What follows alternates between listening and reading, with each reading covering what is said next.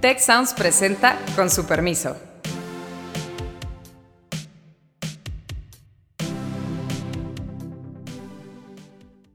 Con su permiso, yo soy Carlos Elizondo y hoy vamos a tener un programa dedicado a la economía mexicana. ¿Cómo va? ¿Qué podemos esperar? Porque este es el tipo de cambio donde se encuentra. Pero ahorita no nos está beneficiando tanto como pareciera, o sea, es más bien la narrativa. Que el hecho de que se aprecie el peso, de que mejore, digamos, su situación en cuanto a frente al dólar, no necesariamente significa que la situación económica está mejor. Y me parece que hay un tema central que no lo veo explícito y es el nivel de tasa de interés en México. Pero si tú ya estás generando condiciones internas de crecimiento aquí, pues ya no son tantas las familias afectadas cuando se aprecia el peso y ahora sí ya todos podemos estar felices y contentos. Y con ese fin, hemos invitado a Gabriela Siller, quien es la economista en jefe del Grupo Financiero Base y profesora también de la Escuela de Economía y Tec de Monterrey. Bienvenida, Gabriela. Hola, Carlos, ¿cómo estás? Beata, muchas gracias por tenerme aquí. Ya nos adelantó Gabriela, que están Beata y Azucena, así que vamos a arrancar. A ver, Gabriela, vamos a empezar por el tema que si tuviéramos invitado hace dos años y tú, yo te hubiera dicho, oye, mira, ve, yo, veo yo soy, soy bueno para ver el futuro y calculo que el dólar va a estar a 17.2 en dos años. ¿De qué me hubieras tildado? Em, de optimista, seguramente. ¿eh? Excesivo. Excesivo, sí. Entonces, ¿qué pasó? ¿Qué salió bien que la gente no veía? ¿O qué salió que a lo mejor es que está bien el tipo de cambio esté tan apretado, ya estoy presuponiendo que es una buena idea. ¿Por qué está el tipo de cambio en un nivel que yo creo que ningún analista anticipó? Bueno, los tipos de cambio siempre tienen como, como ciclos, ¿no? Y con el peso mexicano pasa una cosa muy curiosa. Nosotros en Banco Base decimos que se sube por el elevador y se baja por las escaleras. Y también los analistas a veces tendemos a ver un periodo muy corto de tiempo. Entonces se nos olvida que el tipo de cambio empezó a subir con más fuerza en el 2016 con todo lo de Trump, el Brexit, inclusive el tipo de cambio alcanzó un nivel máximo histórico. 2017 siguió al alza, 2018 no se diga, con la cancelación de lo que sería ahora el nuevo aeropuerto de la Ciudad de México. 2019 se apreció un poco y luego llega la pandemia y otra vez el tipo de cambio se voló a la barda y alcanzó niveles máximos históricos.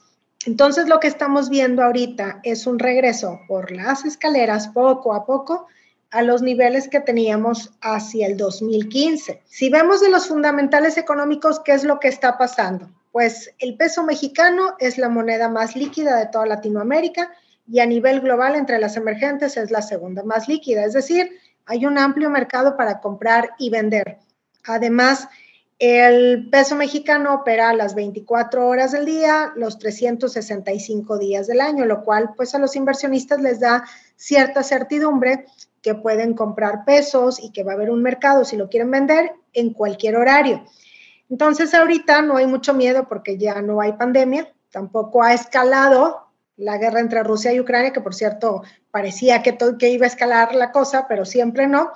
Y hay mucho exceso de liquidez a nivel global, entonces esa liquidez vuela buscando activos con mejor rendimiento y entonces encuentran ahí el peso mexicano entre los favoritos. Entonces lo que estamos viendo es precisamente que están invirtiendo a nivel internacional en pesos, no en instrumentos financieros denominados en pesos, sino en pesos mexicanos. Y además también sigue habiendo flujos de divisas a nuestro país por exportaciones, remesas e inversión extranjera directa. Entonces es por dos lados. Por, finalmente, pues está la política monetaria restrictiva del Banco de México, que al subir las tasas de interés antes y de manera más acelerada que la Reserva Federal, generó un amplio diferencial respecto a la Reserva Federal de Estados Unidos y entonces esto también terminó por apreciar el peso mexicano. Gaby, este, estás mencionando que está como regresando a los niveles anteriores. Yo me acuerdo que cuando llegué aquí a México en enero de 2014, el peso estaba a 12.8 más o menos, si no me equivoco. O sea, estamos muy felices porque, este, pero la felicidad duró poco porque efectivamente empezó a subir mucho y todo se no, nos, eh, complicó. En dólares. Tú te pusiste feliz cuando se devaluó. No te, sí, ganaba en dólares, pero pagaba en... O sea, no te creas, no te creas, porque para presupuestos y todo eso teníamos que hacer muchos ajustes y siempre el tema de cuánto cuesta el dólar era fundamental.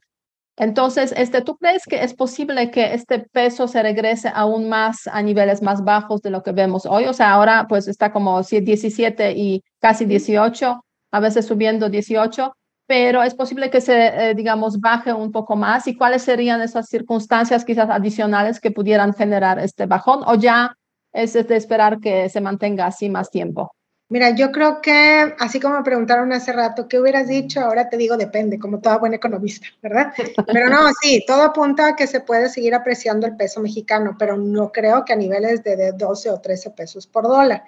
Hay diferentes teorías que nos da la economía como para poder ver hacia dónde van los tipos de cambio de equilibrio. La más famosa de todas es la que utiliza la revista The Economist, es la idea de poder de compra o el índice Big Mac o ley de un solo precio, se le conoce por distintos nombres, donde vas viendo el diferencial de tasas de interés o el diferencial de las inflaciones y entonces lo aplicas a un tipo de cambio de un año base de equilibrio. El problema con México es cuál tipo de cambio, cuál año base de equilibrio tomas, porque siempre ha habido algo, ¿verdad? Pero supongamos que tomamos, por ejemplo, el 2000 14, entonces nos llevaría un tipo de cambio de equilibrio alrededor de 15.50 pesos por dólar. Yo más bien creo que el tipo de cambio puede irse a niveles cercanos de 16.50 pesos por dólar el siguiente año si todo continúa de manera optimista, porque también esto de que a nivel internacional estén invirtiendo sobre los pesos, mucho recae en, la expectativa de que con el nearshoring México va a crecer más, va a seguir llegando más inversión extranjera directa y que las exportaciones después de pasado el bache de la desaceleración económica de Estados Unidos, pues seguirán creciendo muy probablemente a doble dígito.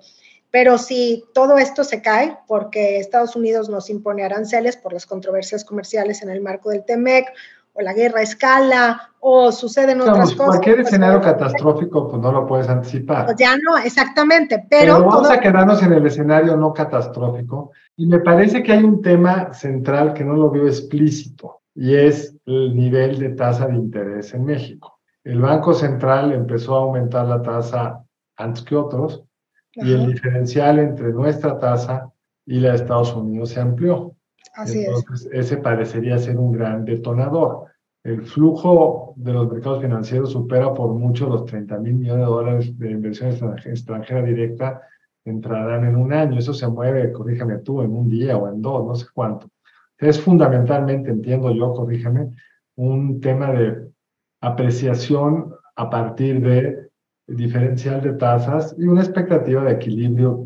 Ahí no crece mucho, entonces no hay déficit en ninguna de las cuentas ni la corriente ni la de capital, es decir, ni en las exportaciones y importaciones, ni en el intercambio de, capitales, pero me parece, y esta es la pregunta, que parte de esto es porque el Banco Central, por tener un déficit de credibilidad y tener una cierta inseguridad, ha mantenido la tasa de interés mucho más alta de lo que a lo mejor sería necesario y que eso es lo que lleva a esta enorme diferencial. Bueno, y hay una controversia que si debe de mantener la tasa, la debe de recortar o la debe seguir subiendo a la par de la Reserva Federal.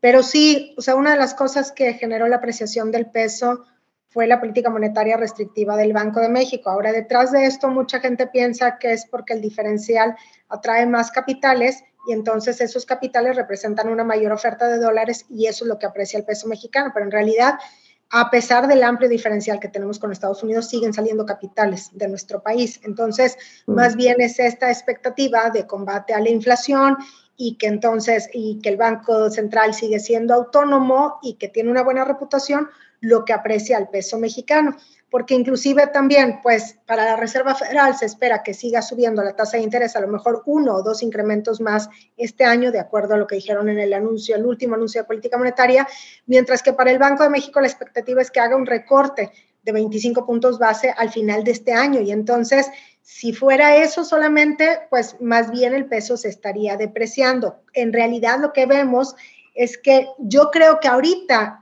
los factores que más pesan es la expectativa de crecimiento en las exportaciones, porque por mucho es la mayor entrada de dólares a nuestro país. Y por otra parte, también lo que a nivel internacional están tomando de inversiones en pesos, cosa que ni siquiera se ve reflejado en movimientos dentro de México, sino eso ya es en otras partes del mundo y ni siquiera pasa por la balanza de pagos, pero sí se está apreciando. Ahora, ¿por qué el peso mexicano? Porque es la moneda más líquida y entonces esto les da atractivo de que se pueden salir rápidamente y dos, también porque pues se espera que con el nearshoring las exportaciones sigan creciendo y entonces ahí ya le quitas la parte especulativa, sino que te apoyas en un crecimiento de los flujos de dólares en el futuro. Y el mercado cambiario tiende a anticiparse. Lo que cree que va a pasar pasado mañana, desde ahorita toman las decisiones para poder tomar ventaja y tener un rendimiento. Hola, Susana. Hola, Gaby. Este, gracias por, por todo lo que nos estás comentando. Me parece sumamente interesante. Y a mí me gustaría aprovechar lo que estás diciendo ahorita para, para ver tu análisis de qué tanto estamos preparados para tomar como un beneficio eh, lo que estamos viendo en el peso, ¿no? Porque creo que, por otro lado, si bien las exportaciones no petroleras son lo que más está haciendo que, que esto suceda, también vemos que esta, eh, esta puede también afectar las remesas, ¿no? Eh, que es un, que también benefician a un sector de, la población. Entonces, creo que hay un equilibrio en el que no todo es bueno, ¿no? Pero cómo encontrar eh, el mejor, la mejor situación o qué tan preparados estamos para tomar, para sacarle el mejor provecho a, a las condiciones que tiene ahorita el peso mexicano y que dices, pues estima que más o menos esté así en los próximos años, ¿no? No creo que ya varíe demasiado, o sea, no creo que llegue a 12 pesos, pero sí es probable que, que queden 16, 17, ¿no? Entonces, ¿Qué, tendríamos que estar haciendo para sacarle el mejor provecho? Bueno, para empezar, las rápidas apreciaciones sí generan una afectación sobre la economía. Como que tenemos la percepción de que si el peso se aprecia es algo muy bueno, ¿no? Y esto tiende a generar una mayor confianza de los consumidores. No importa si se tienen obligaciones en divisa extranjera o si vas a viajar al extranjero, Simplemente cuando el tipo de cambio es titular porque bajó, todo el mundo nos sentimos como que más felices. Inclusive hasta el mismo Fondo Monetario Internacional en algunos artículos de investigación así lo muestran, no nada más para el caso de México, sino para el mundo, ¿no? Sin embargo, cuando el peso se aprecia muy rápidamente, vemos afectación sobre todo en dos cosas. Uno, en las exportaciones, porque no hay forma que los exportadores puedan ajustarse tan rápidamente a esta disminución que es equivalente a una disminución en su precio. Entonces, Pero no, se ha notado, sí, se ha notado ya. Sí, claro que sí, porque están sufriendo. Lo que pasa es que ya tienen ellos las órdenes, entonces nada más ven que disminuye su margen de utilidad.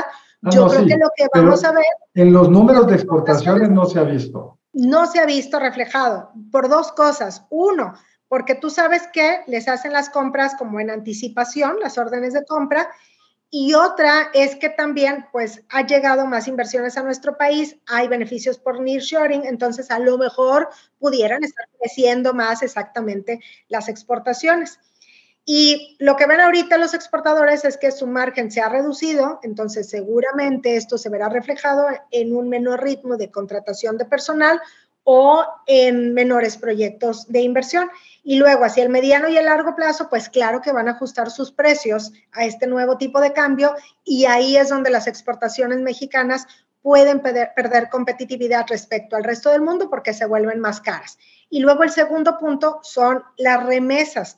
Muchas familias en México reciben remesas del exterior, las reciben en dólares, las cambian a pesos. Y entonces, de empezar el año recibiendo remesas a 19.50 pesos por dólar, pues ahorita las están cambiando a 17.20 pesos por dólar. Es una pérdida de poder adquisitivo muy grande. Inclusive, si seguimos este año con un tipo de cambio alrededor de los 17.20, el 2023 va a cerrar con una pérdida de poder adquisitivo en las remesas alrededor del 12%, que sería máximo en registro. Y las remesas son importantes para el consumo porque estas familias que las reciben las utilizan para comprar cosas y el consumo forma parte del Producto Interno Bruto, a partir del cual pues se calcula el crecimiento económico. Entonces, si hay una afectación sobre todo por la rápida apreciación. Si estuviéramos viendo que lentamente se está regresando a los niveles, pues la gente se va poco a poco ajustando, pero lo que está pasando ahorita es que estos receptores de remesas, esta gente en México, pues le está hablando a su familiar en Estados Unidos, ya no me alcanza, mándame más, ¿verdad? Pero tampoco las condiciones están allá de manera óptima como para, o tampoco es como que le sobra el dinero para, bueno, pues déjame enviarte 13% más de remesas para que te alcance. Y luego está también la situación de la inflación en México y demás. Pero sobre todo en esas dos cosas, en las exportaciones, en las remesas. Y luego también hay otros factores, el turismo mexicano pues se vuelve más caro, y las inversiones también en México, y entonces hay como un reacomodo. Por eso es que ahorita los niveles que estamos viendo de tipo de cambio, más bien la apreciación de casi 13% este año, termina afectando más a la economía mexicana que beneficiándola. Entre los beneficios. ¿Cuál es tu estimado de crecimiento, Gabriel? Este año yo creo que podemos crecer alrededor del 2.5%. Fíjate que recién salieron los datos del IGA, indicador 2.5 más o menos.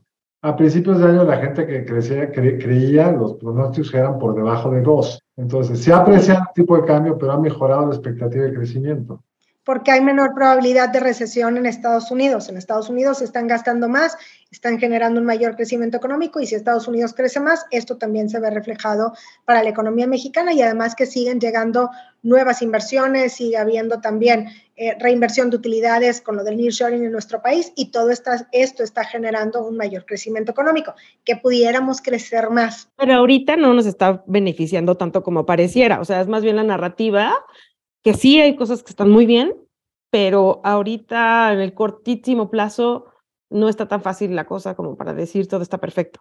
Creo que los que más están sufriendo son los receptores de remesas, sobre todo aquellos que sus familiares no les han podido enviar una mayor cantidad de dólares, pues sienten que no les alcanza. Y entonces lo que tienen que hacer es dejar de consumir algunos productos o sustituir unos productos por otros que sean más baratos. O sea, en definitiva, Gaby, se podría decir que el hecho de que se aprecie el peso, de que mejore, digamos, su situación en cuanto a frente al dólar, no necesariamente significa que la situación económica está mejor. Así es, no, en realidad, pues no podemos decir que es porque hay una mejor situación económica o porque hay una política del gobierno, que eso es lo que ha apreciado el peso mexicano, sino más bien eh, mayormente son, así es, mayormente son condiciones externas. Y digo mayormente porque sí también ha tenido que ver el Banco de México, pero bueno, el Banco de México es autónomo del gobierno. Entonces. Pero este gobierno ha respetado esa autonomía. Podríamos, tener un presidente interventor que los presionara, que no le gustara la, tasa de interés tan alta. Como en Turquía. Como en Turquía, y no lo ha hecho. Y también hay una situación fiscal, etcétera, un poco razonablemente buena nada parecido a la que hemos visto antes de crisis cambiarias en el pasado. Y también tenemos un presidente que ha entendido que México tiene que estar inserto en América del Norte, no ha decidido romper, en fin. Yo no le quitaría algunos créditos al presidente. ¿eh? Bueno, en realidad sí.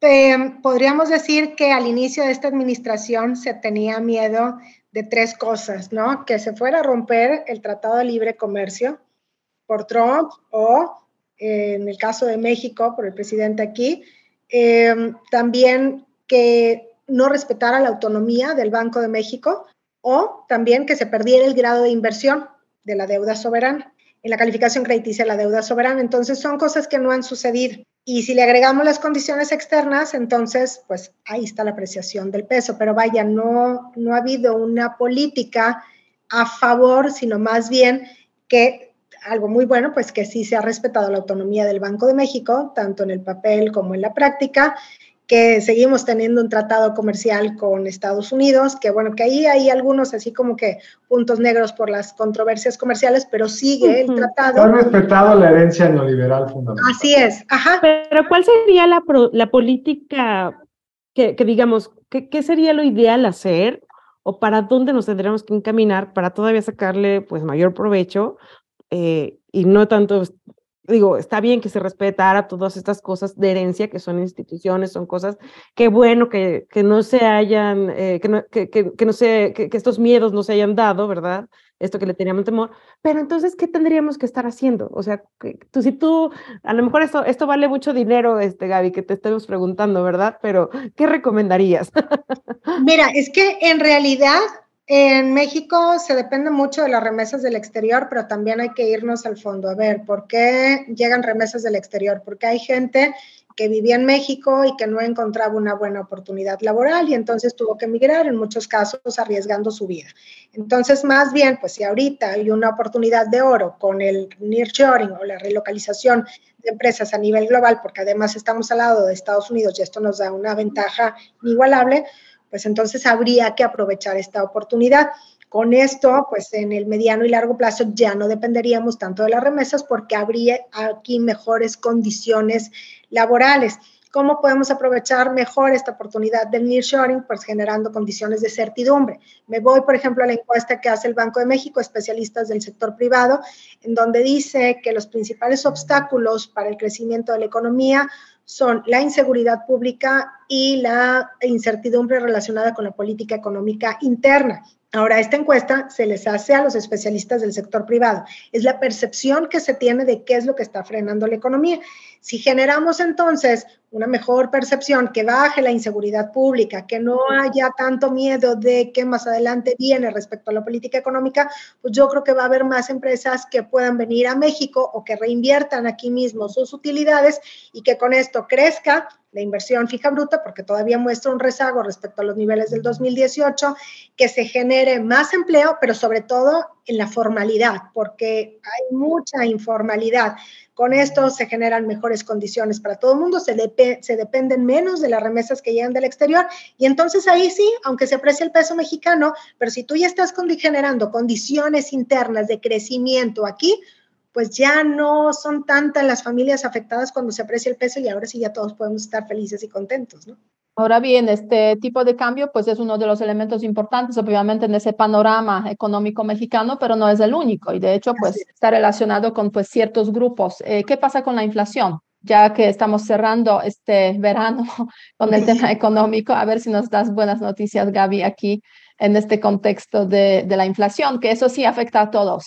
Bueno, en realidad son buenas noticias lo que estamos viviendo en México. Tenemos un crecimiento económico mayor a lo que se esperaba al inicio de este año.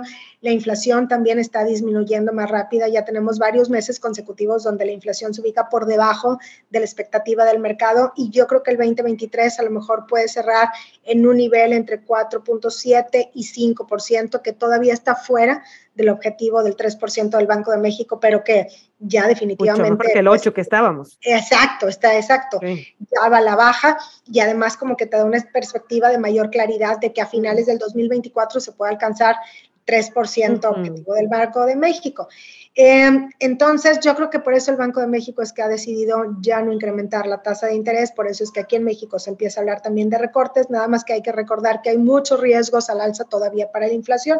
El principal, la guerra entre Rusia y Ucrania, sobre todo por el corredor de granos del Mar Negro, que, bueno, recordemos que cuando empezó la guerra, pues subió mucho el precio de los granos y con esto subió también el precio de las mercancías alimenticias y luego en México, como que todavía se tiene el recuerdo de las altas inflaciones de la década de 1980 y entonces se tarda más en bajar. No sé si se han fijado como en Estados Unidos la inflación bajó mucho más rápidamente, como que es más flexible. Y aquí muchos negocios son así como que, ah, mejor no ajusto mis mm. precios a la baja porque no vaya a ser que el tipo de cambio se vuelva a subir, que el precio de los granos se vuelva a subir. Tenemos tanta confianza. Exactamente, eh, pero esto ya es como que lo tenemos muy arraigado. no es de confianza, Gaby, es una economía llena de monopolios, hombre. también, y también la inseguridad pública. falta de competencia. Lo de la inseguridad es un temazo. No, no, en el tema concreto de la inflación, porque no ha bajado, tiene que ver que hay menos competencia, que hay un solo productor que hace cualquier cosa. Él decide que mejor no la baja. Pero, o sea, como, que, como quiera, te digo, espero yo que la inflación termine entre 4.7 5%, no creo que se vaya arriba del 5% si todo continúa así como está ahorita. Y como quiera, sigue preocupando la parte de las mercancías alimenticias. Hasta ahorita se tiene la inflación hasta la mm. primera quincena de junio y a ese periodo ya hilan 30 quincenas consecutivas en que las mercancías alimenticias tienen una inflación de doble dígito. 10.67%. Entonces, esto también nos hace entender, porque luego mucha gente me dice, oye, ¿cómo que la inflación está bajando? Si yo voy a comprar algo de comida y veo que es más de lo que me dicen que es la inflación general. Y aparte de que cada uno enfrentamos una diferente inflación dependiendo de lo que vamos comprando y también de la ciudad en donde vivimos, pues lo cierto es que las mercancías alimenticias siguen mostrando presiones importantes. Oye, ¿cómo ve el salario real que se había mejorado al principio de esta administración? O sea, el salario real es el ingreso verdadero que en promedio tienen los trabajadores descontada la inflación. ¿Cómo ha evolucionado dado este alta inflación en uno de los bienes que más consumen, que son alimentos? Los salarios reales han subido ya durante ocho meses consecutivos a una tasa real encima del 8%. Entonces, esto podemos decir por una parte es algo muy bueno, los salarios reales han subido porque se ha generado más empleo, la tasa de desempleo en México está cerca de los niveles mínimos históricos Em, por otra parte, pues también han subido los salarios mínimos y aunque al principio de esta administración muy poca gente percibía solamente un salario mínimo, pues en la medida que lo han estado subiendo, pues obviamente también suben los demás salarios contractuales o se empieza a generar presión al alza. Pero por el otro lado, también el incremento en los salarios también termina presionando la inflación y esto es evidente en el sector servicios en donde seguimos viendo presiones inflacionarias. Y es que, pues eh, al subir los salarios, o los salarios deberían de subir como consecuencia de que sube la productividad y sigue faltando todavía inversión en maquinaria, equipo, construcción, plantas, que eso todavía está rezagado en México y creo que ahí sí es donde falta confianza de los mismos mexicanos para poder invertir aquí y que entonces ahora sí veamos un y una informalidad gigantesca, Gaby. O sea, como lo ha mostrado Santiago Levy, el problema central de la productividad es el pequeño tamaño de las unidades económicas mexicanas y esto se debe en buena medida al costo de pasar a la formalidad, porque entonces te caen todos los impuestos, IMSS y regulaciones, te quedas en informalidad en una pequeña escala y la productividad no crece. Y aunque hay en las estadísticas de empleo buenos números comparados, la cantidad de gente empleada en informalidad sigue siendo mayor que en los Así es, 55% de los ocupados están en la informalidad y 8% está en la subocupación, que implica que necesitan un segundo empleo. Entonces, esto nos da cifras de más del 60% que de los ocupados que están en una situación laboral desfavorable. Entonces, también esto como que nos hace entender que todavía hay muchas cosas que mejorar en la economía mexicana. Ahora bien, si comparamos 2018 con 2023, este momento, ¿cómo tú lo ves? O sea, este, ya hemos recuperado todo este eh, bajón que hubo en la economía a raíz, obviamente, de la pandemia y después la guerra. Estamos subiendo ya, aún falta, o sea, ¿cuál es la, la perspectiva así de, digamos, mediano plazo? El PIB total se acaba de recuperar en el primer trimestre, lo perdido no nada más en el 2020 por la pandemia, sino también por la recesión del 2019, pero el PIB per cápita todavía muestra un rezago. Ahora, hay que decir que somos el país más atrasado del mundo al respecto, uno de los más atrasados. Mm. Así es, 41 de 45 economías más grandes del mundo, o sea, hay economías que no nada más terminaron de recuperarse, sino que ya tienen 30% más. ya recuperaron la tendencia, o sea, ya, ya, alcanzaron la trayectoria a la que hubieran llegado sin pandemia y sin guerra.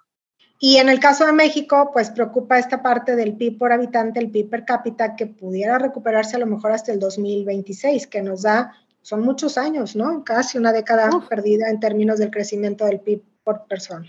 Interesante porque, digo, eh, creo que tenemos las condiciones para mejorar certidumbre y traer más inversión, más productividad, pero no debemos de dejar de estar viendo que, el, que hay un sector muy afectado, ¿no? Que es todo ese que está en informalidad, ese que recibe remesas.